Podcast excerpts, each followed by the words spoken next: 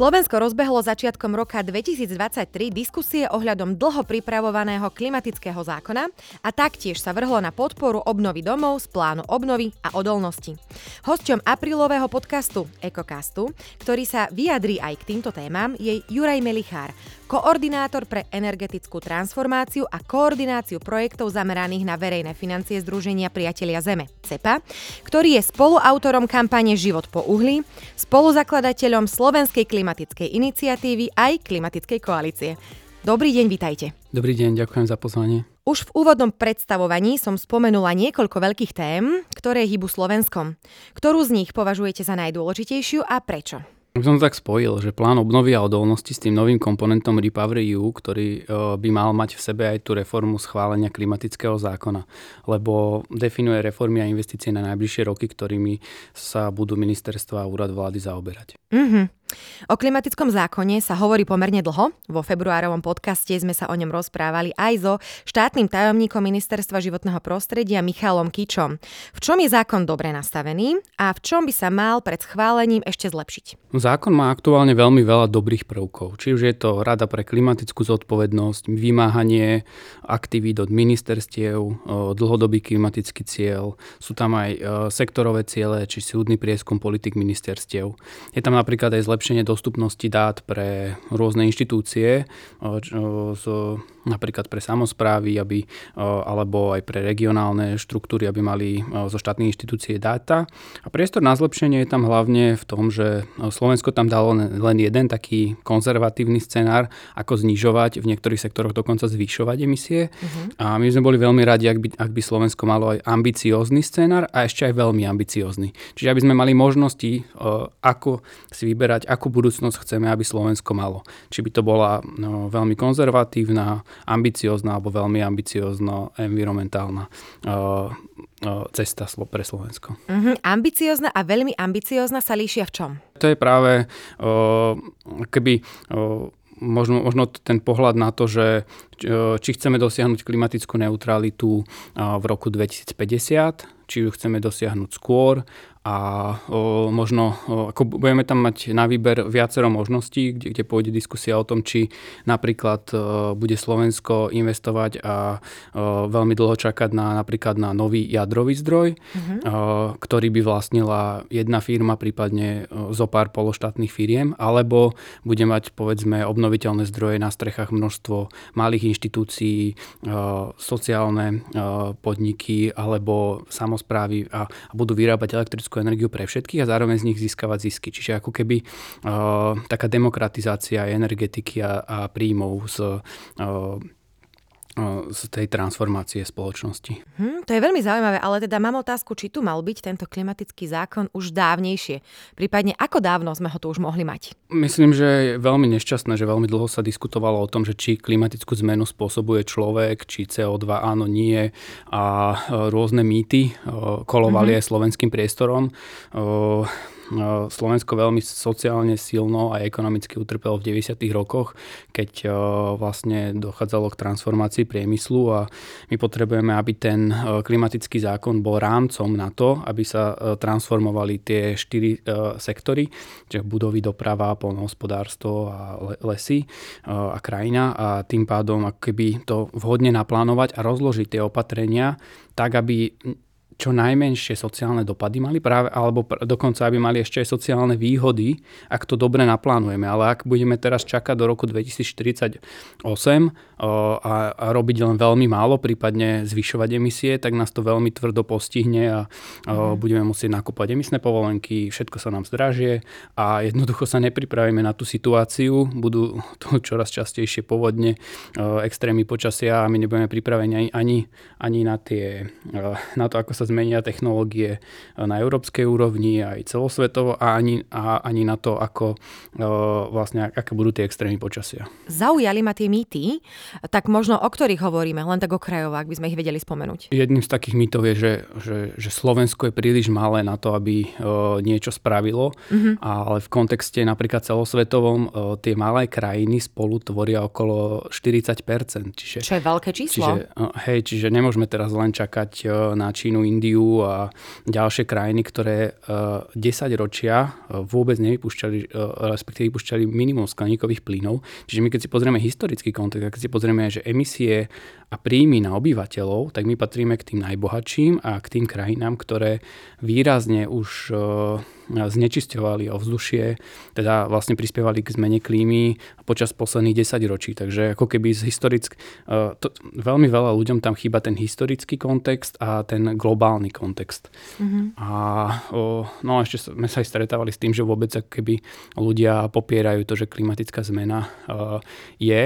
Často sa zamieňajú, zamieňajú s klimatickými zmenami prírodnými, ale tú ľudstvom spôsobenú klimatickú zmenu nevnímajú takto. A potom na Slovensku je ešte špeciálne uh, taká kategória, že sa hovorí o rôznych hydrologických cykloch a, zamieňa sa, uh, je, je, tak, že je také virálne video, aj uh, dokonca to má presahy do regionálnej a možno už aj národnej politiky, že vlastne ako keby tá hydrologická vec, malý vodný cyklus v lesoch, že vraj spôsobuje akože najväčšie klimatické problémy a pritom vlastne ignorujú uh, klimatickú zmenu celkovo. Takže mm-hmm. ako keby to je taký uh, slovenský, slovenský mýtus, ktorý... Veľmi zvláštny narratív však vzniká. Hey, lebo mm-hmm. ľudia, ľudia skôr pochopia, že keď sa zhutní pôda v lese a odtiaľ stečie voda na uh, ich uh, dedinku, takže vlastne ako keby to je uh, dôvod, lebo samozrejme keď sa zhutní pôda, tak samozrejme, že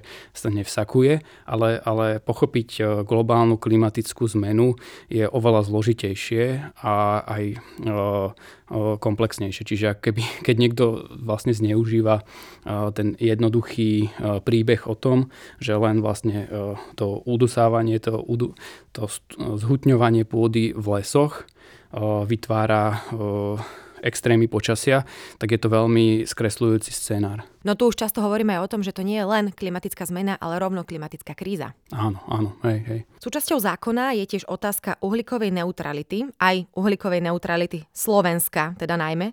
Ako to vieme dosiahnuť a ako sa to dotkne Slovákov? Kolegovia robili v troch najmenej rozvinutých okresoch Slovenska veľmi podrobnú niekoľkoročnú štúdiu, vlastne dekarbonizačnú stratégiu, v rámci ktorej im vyšlo, že napríklad komplexnou obnovou budov môžeme tam znížiť spotrebu energie potrebné až o 70% pri vykurovaní, príprave teplej vody, osvetlení, prevádzke elektrospotrebičov. Ide napríklad o to, že sa, že sa dá potom, ak, ak znížime tú, tú spotrebu, zateplením domov, hĺbkovou obnovou budov, výmenou okien, dverí, inštalo, inštalovaním kvalitnejšieho osvetlenia a oveľa šetrnejšieho, tak potom vlastne, keď znížime tú spotrebu, tak vieme ju často v troch zo štyroch mikroregiónov sme ich vedeli nahradiť miestnymi obnoviteľnými zdrojmi, ktoré dokonca aj splňali kritéria udržateľnosti. Čiže nedošlo by tam k, k tomu, že by sa vlastne zhoršila nejaká situácia a podobne. Či už napríklad inštaláciou fotovoltiky, tepelných čerpadiel, využívanie miestnej geotermálnej energie namiesto dovozu fosílneho plynu z Ruska. Čiže celkovo to smerovanie k uhlíkovej neutralite je pre mňa také naplánovanie zdravšej spoločnosti, čiže napríklad lepšie vlaky namiesto predraženého tunelu malými Karpatami. A, alebo pohodlnejšia, lacnejšia, dostupnejšia verejná doprava, chodníky pre rodiny s deťmi a peších, ochrana našich lesov, menej povodní a podobne. O ktorých miestach, lokalitách teda hovoríme v rámci toho, že sa tam uskutočnili nejaké tie analýzy? Bolo to v okrese Kežmarok, Rímavská sobota a o, Rožňava. Mm-hmm. V, týchto, v týchto regiónoch bolo podrobnejšie vytvorené dekarbonizačné stratégie a na, na ich základe sa vlastne teraz tvoria metodiky, aby sme vedeli vyhodnotiť, že ako zisťovať úsporu v budovách, v doprave, v osvetlení, v v ďalších iných sektoroch, aby vlastne nielen, že sa znižovali emisie, ale aby sa šetrili peniaze a, a zostávali tie peniaze priamo v tých regiónoch.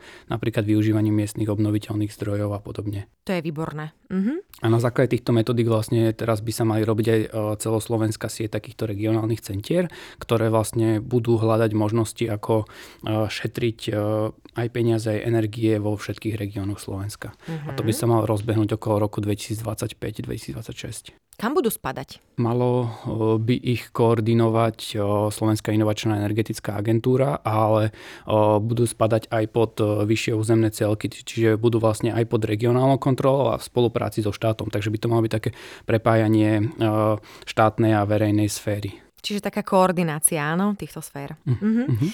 Čo okrem nového klimatického zákona považujete za dobrý príklad krokov voči životnému prostrediu? Lebo teda hovoríme tu o tom, že to naše životné prostredie chceme zlepšiť a zveľaďovať. Dlhé roky sme mali nefunkčnú schému pre obnovu rodinných domov. Aktuálne vlastne tá schéma obnov dom sa zjednodušila, aby viac ľudí ju mohlo využívať, či už napríklad nie len rodiny so zdravotne ťažko postihnutými deťmi, ale aktuálne sa pripravuje zmena, aby vlastne bola taká obnov dom light, taká, taká schéma, kde by až 100% opatrení pre zdravotne ťažko postihnutých aj dospelých a prípadne seniorov alebo ľudí, ktorí prijímajú sociálne dávky, aby bolo financovaných. Čiže je to podľa mňa veľ, veľmi dobré, že už sa myslí aj na to, že keď využívame európske fondy, aby sme ich nevyužívali len, poviem to tak hlúpo, že len pre bohatých, ktorí si môžu využiť tú, ktorí by tak či tak mali peniaze na, na tú fotovoltiku, ale, ale aby sa využívali aj pre tých, ktorí sú vlastne sociálne zraniteľné domácnosti. Čiže ak vezmeme, že sa, sa navýšili aj prostriedky v programe Slovensko na to, aby sa povedzme zateplili bytovky alebo aj verejné verejné budovy, tak je dôležité, aby sme vlastne hm, aj možno v pláne obnovy prestali dotovať bohaté firmy, bohaté domácnosti, ale podporili úspory energií v domovou dôchodcov, zariadeniach sociálnych služieb, bytovkách, kde bývajú sociálne zraniteľné domácnosti a podobne. Čiže keby aj v tých environmentálnych politikách musíme myslieť na to, aby sme vlastne podporili tých, ktorí si nemôžu požičať peniaze na tieto úsporné opatrenia, ktoré sú dokonca aj ziskové a návratné, ale aby sme z tých grantov podporovali tých, ktorí si to nemôžu dovoliť. V januárovom podcaste s Dušanom Charenekom, hlavným poradcom na generálnom riaditeľstve pre klimatické opatrenia EÚ, sme sa rozprávali napríklad aj o o vodíku a vodíkovej doprave. Podľa vás je zaujímavá dilema vodík versus tepelné čerpadlo. E, znamená to teda, že vodík je povedzme menej ekologický? Áno, vodík je veľmi drahý a nepraktický na skladovanie a prepravu a mali by sme ho využívať len v tých oblastiach, kde vidia Európska únia jeho zmysel. Mm-hmm. Napríklad v ťažko dekarbonizovateľných sektoroch, či už v ťažkom priemysle alebo inde, kde o, nemáme iné, oveľa efektívnejšie opatrenia. Napríklad v teplárenstve je využívanie vodíka veľmi rizikové a veľmi neefektívne. Najdôležitejšie je, že vlastne z jednej jednotky elektriny využijeme cez vodík len jednu tretinu. Čiže ak keby tam sa nám pri premene 33 až 66% energie stratí tým, že tá premena je ne, veľmi neefektívna. Ale z jednej jednotky elektrickej energie vieme tepelným čerpadlom vyrobiť 3, v niektorých prípadoch až 5 jednotiek tepelnej energie. Mhm. To znamená, že tepelné čerpadlo je až 6 násobne efektívnejšie ako vykurovanie vodíkom. Ďalším aspektom je to, že e, v podstate na ten vodík tlačia fosílno-plynárenské firmy. Uh-huh. Oni chcú primiešavať 5 až 20 vodíka do, do tých 80 až 95 e, rozvodov zemného plynu, čiže vlastne fosílneho paliva. A Slovensko e, má, má veľký problém, že my, my ten zemný plyn za prvé je drahý, za druhého nevieme nahrádzať. V minulom roku to ma veľmi nepríjemne prekvapilo, že sme dovezli až 60% zemného plynu z Ruska, čím pomáhame financovať ruskú vojenskú agresiu na Ukrajine. A teda investíciami do vodíka, ktorý bude, by, by sa mal primiešavať do toho fosílneho plynu, by sme len zakonzervovali súčasný stav. A my vlastne potrebujeme, aby v tom teplárenstve sme spojili obnovu budov, výrazne znížili tú energetickú potrebu a na tú zníženú energetickú potrebu potom pripájali tepelné čerpadla, solárne systémy, sezónne uskladňovanie energie a, a podobne, ktoré sú oveľa čistejšie a oveľa šetrnejšie a neodchádzajú v rámci týchto zdrojov peniaze za nákup tých fosílnych palív do zahraničia. Prečo potom neriešime tepelné čerpadla všade tam, kde sa dá? Kde vidíte možno problém? No, aktuálne je obrovský boom tepelných čerpadiel. Medziročne vlastne z roku 2021 až 2000, na, na rok 2022 až dvojnásobne sa zvýšil predaj tepelných čerpadiel na Slovensku. Sú dokonca lacnejšie aktuálne ako kúrenie drevenými peletami či briketami a dokonca aj plynom, ak si to rozrátame na 15-ročné obdobie životnosti kotla a tepelného čerpadla. Čiže ak by sme mali aj kotol na zemný plyn aj zadarmo, tak aj ak si nakúpime tepelné čerpadlo, tak sa nám vráti v kontexte niekoľkých rokov, možno za 12 rokov sa nám vráti a ďalšie 3 roky vlastne zarábame a zároveň nie sme odkazaní na nejaké výpadky zemného plynu, respektíve nepodporujeme tú vojenskú agresiu. Taktiež na Slovensku sa rozširuje výroba tepelných čerpadiel. Či už je to na Záhorí alebo aj na východnom Slovensku. Navyšujú sa kapacity a myslím, že to je dobré z hľadiska toho, že Slovensko potrebuje trochu diverzifikáciu toho priemyslu, aby sme neboli veľmi závislí na automobilovom priemysle a toto je vlastne priemysel budúcnosti. Vidíme, že aj Spojené štáty americké extrémne, teda pomerne veľa investujú do podpory priemyslu a Európska únia aktuálne rokuje o tom, že ako podporí priemysel, ktorý zvýši našu energetickú sebestačnosť a bezpečnosť. No a najväčším problémom bolo to, že Slovensko dlhodobo dotovalo a lobovalo tie, za fosílne paliva aj na európskej úrovni a pritom je to o, v podstate proti záujmom Slovenska. Že Slovensko je druhá najviac plinofikovaná krajina, ale prvá najviac plinofikovaná krajina Holandsko začala masívne o, sa pozerať na to, ako o, zníži o, svoju závislosť na zemnom plyne a v podstate už má politiky, ktoré smerujú k tomu, že e, utlmuje využívanie zemného plynu. Európska únia hovorí o tom, že od roku 2026 by sme mali e, e, by, by sa mali prestať predávať kotle na zemný plyn a, a postupne vlastne to prestať využívať, lebo tie tepelné čerpadla sú oveľa efektívnejšie. Uh-huh. Z ktorej krajiny by sme si mohli vziať vzor Možno aj z toho Holandska? Možno aj z neho, ale e, ono to záleží, že v akých prvkoch. Že napríklad e, pri tom klimatickom zákone e, sa, sa ministerstvo inšpirovalo pri analýze z, z Nemecka, z Rakúska, ale aj z iných okolitých krajín.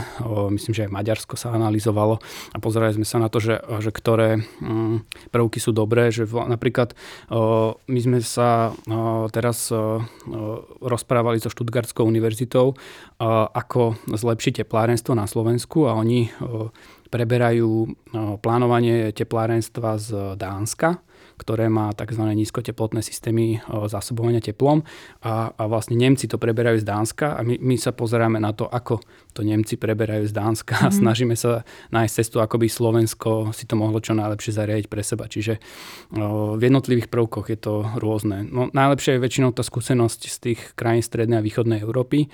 Tam napríklad vidíme, že o, napríklad Lotyšsko má nejaké solárne systémy a preto o, dokonca pre vykurovanie.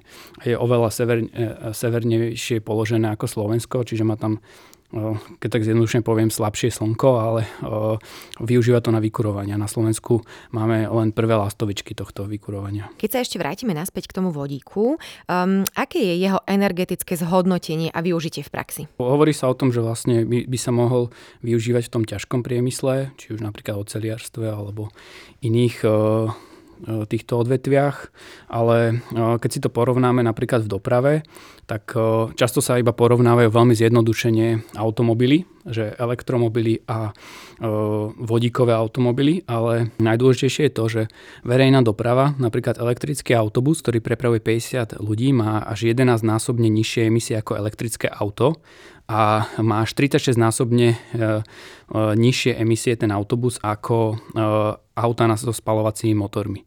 Čiže vieme povedať, že verejná doprava je v podstate 30-násobne efektívnejšia, oveľa menej energie tam treba je aj sociálne dostupnejšia. A potrebujeme mesta budovať tak, aby proste parkovanie nebolo oficiálne univerzálnym ľudským právom pre každého, že môže zaparkovať v centre mesta, ale aby vlastne tam bol priestor na to, aby sa tam dostala tá verejná doprava.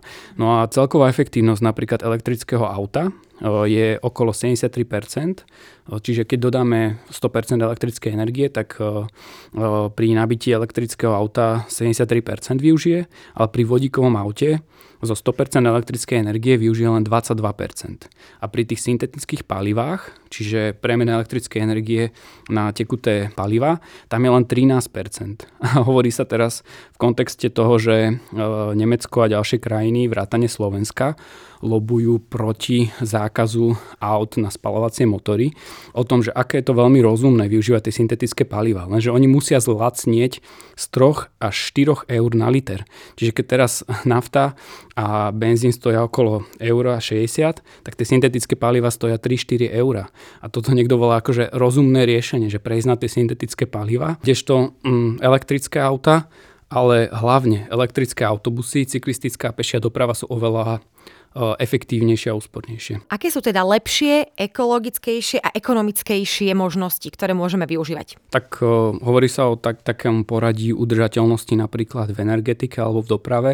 Uh, v energetike to znamená, že uh, najskôr si zvážime, že či potrebujeme napríklad využívať všetky všetky miestnosti daného domu a vykurovať ich na o, teplotu 21, 22, 23, 24 stupňov, lebo hovorí sa, že napríklad iba v kúpeľni potrebujeme 24 stupňov a v chodbe môžeme mať napríklad 18 stupňov a v spálni je pre niekoho zdravšie o, spať pri povedzme 18 stupňoch, ale samozrejme to neplatí o malých deťoch, senioroch, ležiacich. Ale... Je to veľmi individuálne. Áno, mhm. čiže ako keby zvážiť si, že či naozaj potrebujeme obrovský dom, kde vykurujeme všetky všetky miestnosti.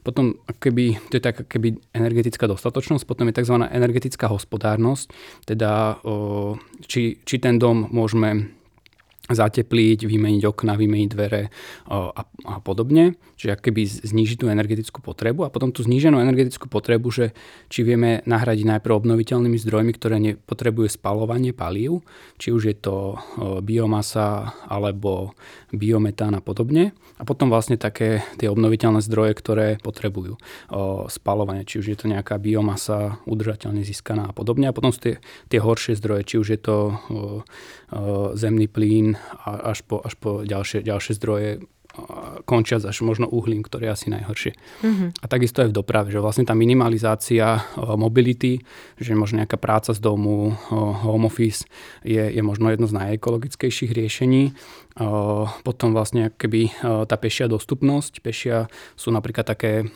iniciatívy, že peši busom zoberie niekto viacero detí do školy a tým pádom je to aj bezpečné a zároveň aj ekologické a zároveň aj lacné.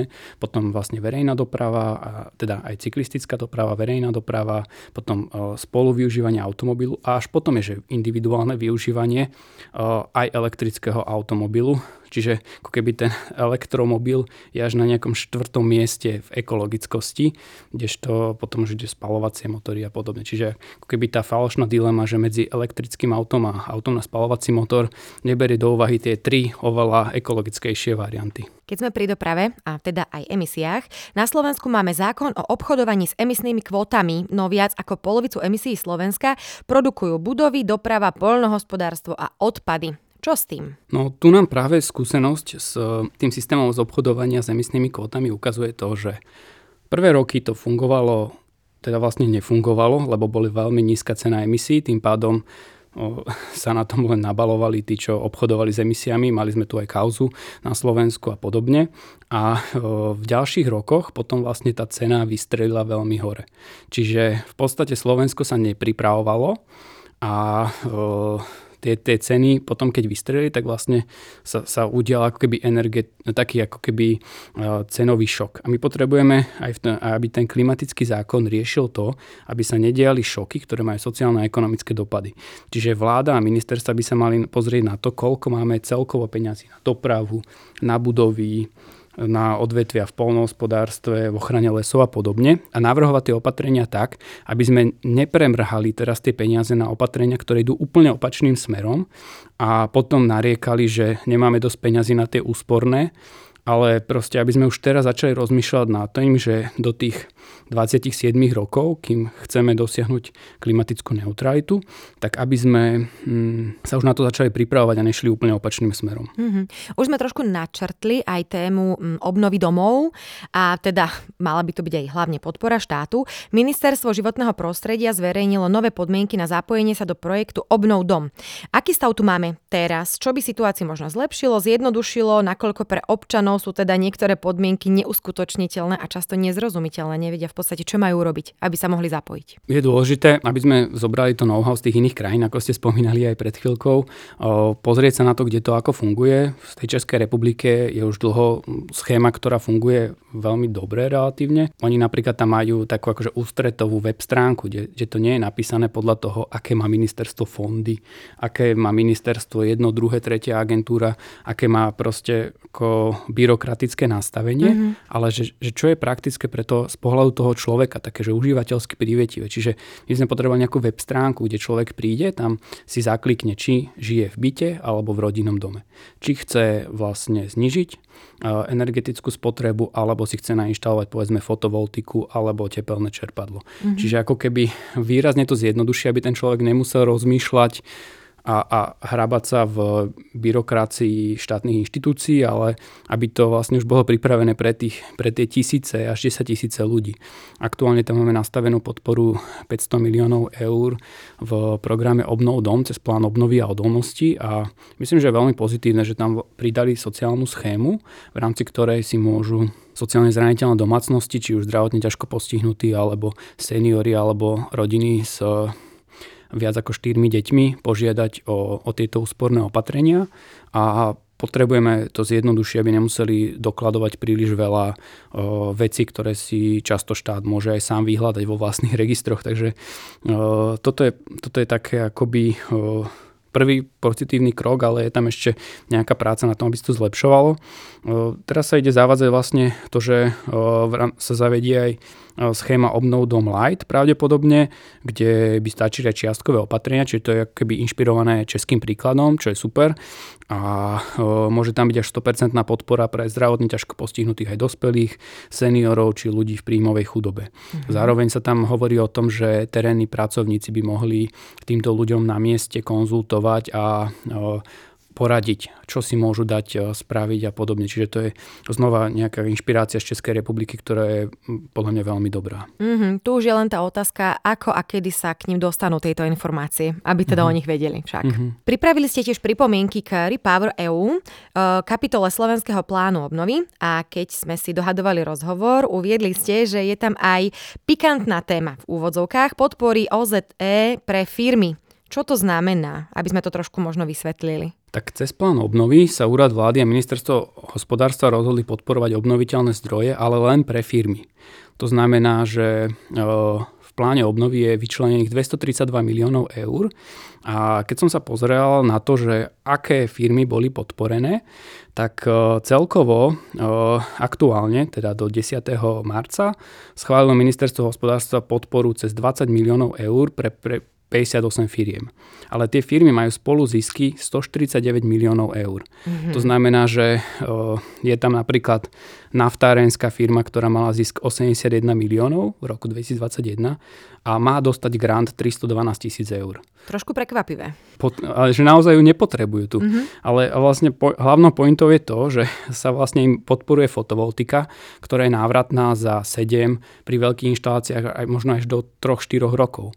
Čiže a keď má životnosť 25 rokov, tak uh, jednoducho my potrebujeme, uh, aby tieto bohaté firmy si na to zobrali úvery, nie aby v podstate boli dotovaní cez granty. Mm-hmm. A v podstate až polovica firiem by si to mohla zaplatiť len z jedného až 55% svojho zisku za jeden rok. Čiže polovica tých firiem, 29, by, by to naozaj mohlo zafinancovať iba z jednoročného zisku. Celkovo by sme tak vlastne mohli 6 miliónov eur ušetriť len z tejto časti tej výzvy.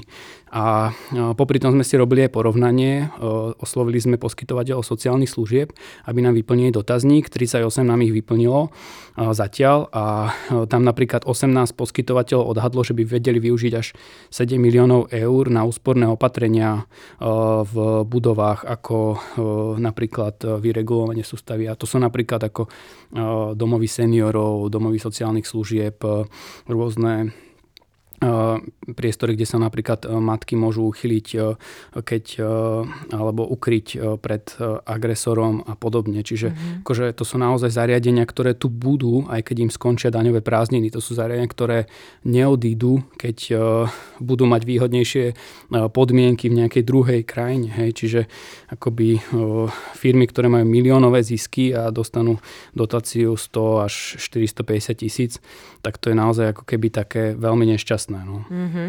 no tu mi napadá jedine taká rečnícka otázka, prečo sa aj štát nezaoberá presne takýmito vecami a prieskumami, aby zistili, kam by tie peniaze mohli ísť a lepšie by v podstate asi pomohli aj krajine, nie?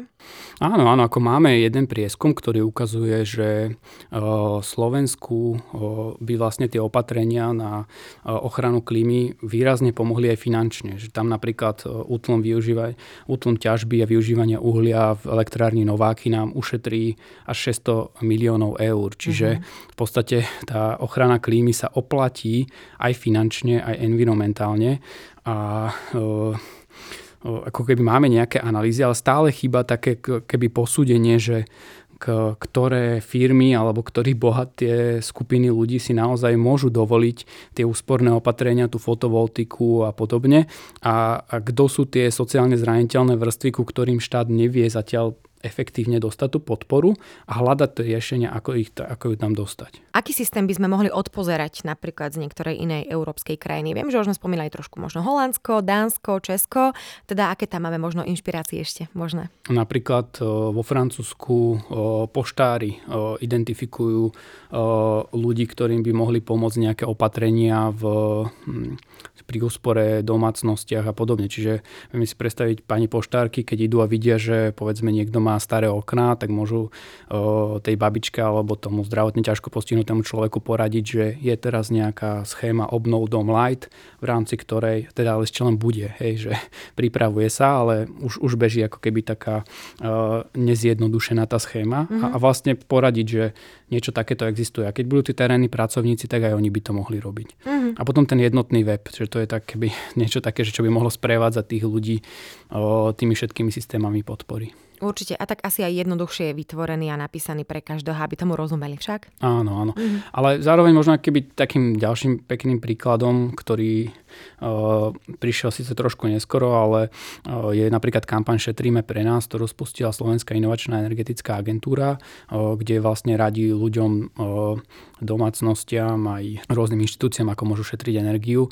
A uh, tam napríklad jednotlivé vlády normálne akože čelní politickí predstavitelia sa postavili pred ľud a povedali, e, situácia je zložitá, musíme začať e, šetriť energiu, oblečme si svetre, keď sme doma, nemusíme prekurovať a byť iba v tričkách v zime a, a že bude to náročné, ale ak ušetríme dostatok energie, tak e, budeme zároveň solidárni s ľuďmi na Ukrajine, ktorí trpia vojenskou agresiou a zároveň vlastne znížime ten odtok peňazí od nás. Mm. Ale ako keby na Slovensku sa riešia rôzne iné politické témy a, a, a tak keby táto veľmi dôležitá vec sa potom sanuje veľmi populisticky tým, že Slovensko inak dalo najviac peňazí zo všetkých krajín Európskej únie na energetiku, na to, aby sa vlastne kompenzovali ceny pre domácnosti, či už ceny elektrické energie, plynu a, a podobne. A zo všetkých krajín Európskej únie až 9% HDP, čo je o, akoby neudržateľné dlhodobo. A my, my ne, nemôžeme si dovoliť teraz vlastne každému platiť tú nadspotrebu v nezateplených barákoch, ale potrebujeme, aby vlastne sme mali podporné programy, ktoré, ktoré spravia tie úsporné opatrenia a, a vlastne potom, aby ľudia platili menej o, neskôr, ale nie, že teraz vlastne rok zadotujeme to a potom po voľbách pravdepodobne môžu vystrejiť tie ceny energii, takže, mm-hmm. takže je to také. No. Mm-hmm. Okrem všetkých funkcionalít a aktivít, ktoré som vo vašom mene teda spomínala hneď v úvode, ste založili a prevádzkujete aj web stránku udržateľne.sk, prezentujúcu udržateľný životný štýl. Čo vás motivovalo k tomu, aby ste vytvorili niečo takéto? Ja som vlastne študoval ekonómiu ekonómiu a tam, tam vlastne bola taká ako keby uh, taká pomerne vtipná vec, že vlastne ani nefungovala tá racionalita, tá rozumná vec, lebo uh, aj univerzita v podstate mohla šetriť tisíce eur tým, že by triedila odpad dôsledne a že by vytvorila systém, ktorý by motivoval tých študentov dôsledne triediť odpad, lebo platil iba za ten netriedený odpad mm-hmm. a za tie vlastne, za ten triedený by neplatila, ale vlastne tam bolo vidno, že aj na univerzite, ktorá sa venuje ekonomie, nefungovali tie základné zákony ekonomickej racionality, respektíve ako keby boli tam domnienky, že vlastne všetci ľudia sa správajú 100% rozumne a na základe toho vlastne ako keby všetci sú efektívni a tým pádom je celá spoločnosť veľmi efektívna a že každý si sleduje svoj sebecký záujem a tým pádom ako keby to prispieva k celkovému, celkovému akože dobru. Hej. A vždy vlastne environmentálna sociálne dopady boli také keby posledná kapitola, keď sa riešila akýkoľvek predmet. Alebo sa potom vlastne hovorilo o tom, že, že dobré, alebo si môžeme spraviť opakovanie na skúšky, a, alebo sa môžeme prebrať kapitolu o životnom prostredí. Čiže v podstate si to bral keby iba nejaký taký doplnok dovetok. Mm-hmm. A to ma inšpirovalo na to, aby som vlastne začal prepájať tú ekonómiu a ekológiu a hľadal spôsoby, ako vlastne by mohlo byť niečo aj sociálne, aj environmentálne a ekonomicky udržateľné dokopy. Lebo pre mňa aj tá environmentalistika je ako keby najvyššia úroveň ekonómie, lebo environmentalistika je aj, aj o tom, ako narábať so zdrojmi a ako ich šetriť. A čo je šetrnejšie ako zdroj, ktorý nemusíme využiť alebo ktorý je obnoviteľný. Čiže ako keby to je také pre mňa najvyššia forma ekonómie, ak to môžem tak neskromne povedať. Mm-hmm. Akým projektom sa ešte budete venovať v roku 2023? Okrem toho zlepšovania financovania pre tie sociálne zraniteľné skupiny, kde by sme chceli hľadať v tých programoch na obnoviteľné zdroje a úspory možnosti, ako tam dostať nejaké sociálne schémy a ako to prepájať, tak sa venujeme aj teplárenstvu bez plynu a s minimum biomasy. Túto tému sme otvárali ešte pred vojenskou agresiou a napríklad máme nejaké štúdie, ktoré ukazujú, ako by sa dala vykurovať mesto Prievidza a Partizanské bez zemného plynu a naozaj s minimum biomasy v takom veľmi, veľmi úspornom systéme. A potom sme začali pracovať na zapájaní univerzít do budovania kapacít pre tie regionálne energetické centrá, pre tie dekarbonizačné stratégie, lebo vlastne po celom Slovensku vznikne asi dva, sieť 22 uh, uh, takýchto regionálnych centier udržateľnej energetiky a potrebujeme, aby univerzity a celé prostredie sa začalo pripravovať na to, že vlastne sa bude celá spoločnosť meniť k takému zdravšiemu a šetrnejšiemu spôsobu. A potom možno také ďalšia téma je podpora energetických komunít, kde vlastne využívanie fotovoltiky alebo ďalších zdrojov, obnoviteľných zdrojov prispieva keby takej demokratizácii spoločnosti, že viac ľudí môže mať zisky z tvorby elektrickej energie a, a tým pádom nám neodchádzajú tie zisky do zahraničia a zlepšuje sa aj miestna sebestačnosť a udržateľnosť. Mm-hmm. Veľmi pekne ďakujem za rozhovor. A ja ďakujem. Ak vás zaujímajú aj ďalšie témy, sledujte kanál podcasty aktuality.sk.